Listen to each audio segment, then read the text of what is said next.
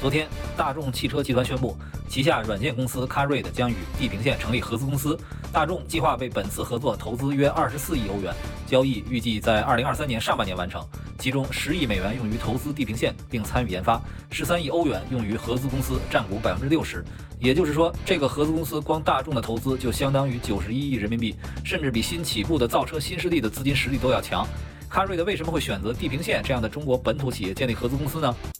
十月十一号是中德建交五十周年纪念，在这个时间点，媒体传出了德国总理舒尔茨将访华的消息。此前，舒尔茨曾明确表态反对与中国在经济方面脱钩，而大众与地平线建立合资公司，无疑将是这一表态的实际行动之一。特别是当前在复杂的国际形势和地缘政治博弈之下，在包括德国在内的很多欧盟国家陷入了能源和经济上的困境的背景之下，这个合资公司的消息得以从大众方面官宣，具有重要意义。懂的都懂。大众汽车作为中德合作的标志性企业，每个商业投资都具有举足轻重的作用。这么重大的合作，从意向到背景调查到各个细节洽谈，需要相当长的时间。可见哈瑞德与地平线成立合资公司，必然是大众集团前任 CEO 迪斯在任期间就已经开始筹划了。今年七月，迪斯被离职的时候，坊间就认为 CarRead 是迪斯的御用项目，在奥伯木接任之后，其发展会存在一定的变数。不过现在看来，我们不能简单的用宫斗思维来看待这个事情，至少说明。奥伯木完全认可大众在软件能力上的提升是紧急且必要的。大众集团在中国的营业额占比百分之四十九，中国市场不容有失，必须跟上其智能化的步伐。CarRead 作为大众旗下的软件公司，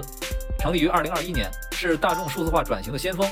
今年四月 c a r r i 成立了中国子公司，是其海外第一个子公司，一直在大举的招兵买马。如今看起来，大众将把重要砝码压在了和地平线的合作上。这也可以看出，所谓车企在智能化领域的全站自研，真的不是一件容易的事情。即便大众集团这样的巨头，也需要寻求中国的新型创新公司来合作。此事对地平线的发展意义重大。地平线创始人于凯曾经提出了与车企合作的 BPU 授权模式，即向车企授权芯片 IP，帮助车企打造芯片。也就是说，地平线可以做到包括芯片加算法加工具链加开发平台的支持，帮助车企按需求开发不同深度的智能驾驶解决方案。所以，CarRead 与地平线的合作，至少说明大众对地平线在智能驾驶方面的研发实力是真正的认可。另一方面，地平线从2015年成立，已经发布了四代自动驾驶芯片，并且先后接纳了很多主机厂的投资，这都是对一家企业业务能力和持续经营能力的背书。大众作为外资品牌的代表，显然给地平线的发展提供了更重的砝码。作为创新公司，融资能力、客户质量、经营指标互为支持，是考察企业实力的关键。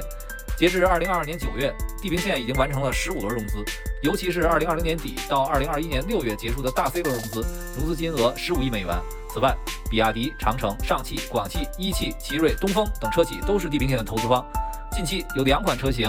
自由家 NV 和理想 L 八都搭载了增程五芯片。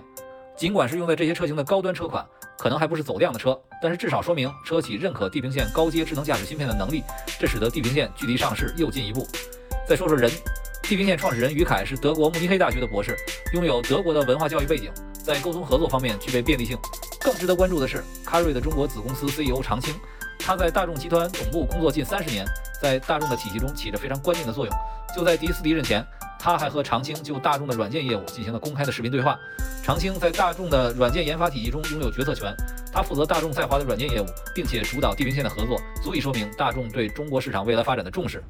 毫无疑问，成立合资公司是双方利益绑定最深的模式。对大众来说，能够帮助其在自动驾驶速度上、技术能力上实现快速追赶，加速高阶智能化产品的快速落地；而对地平线来说，同样是一件具有里程碑意义的事儿。不仅收获了天量资金和订单，同时也是地平线 BBU 授权模式的一次验证，打破了现有的客户格局及合作模式。帮助地平线在高阶智能驾驶领域实现飞跃。更为重要的是，这一合作为中国智能化企业迈向全球，在世界范围内输出技术和理念树立了典范。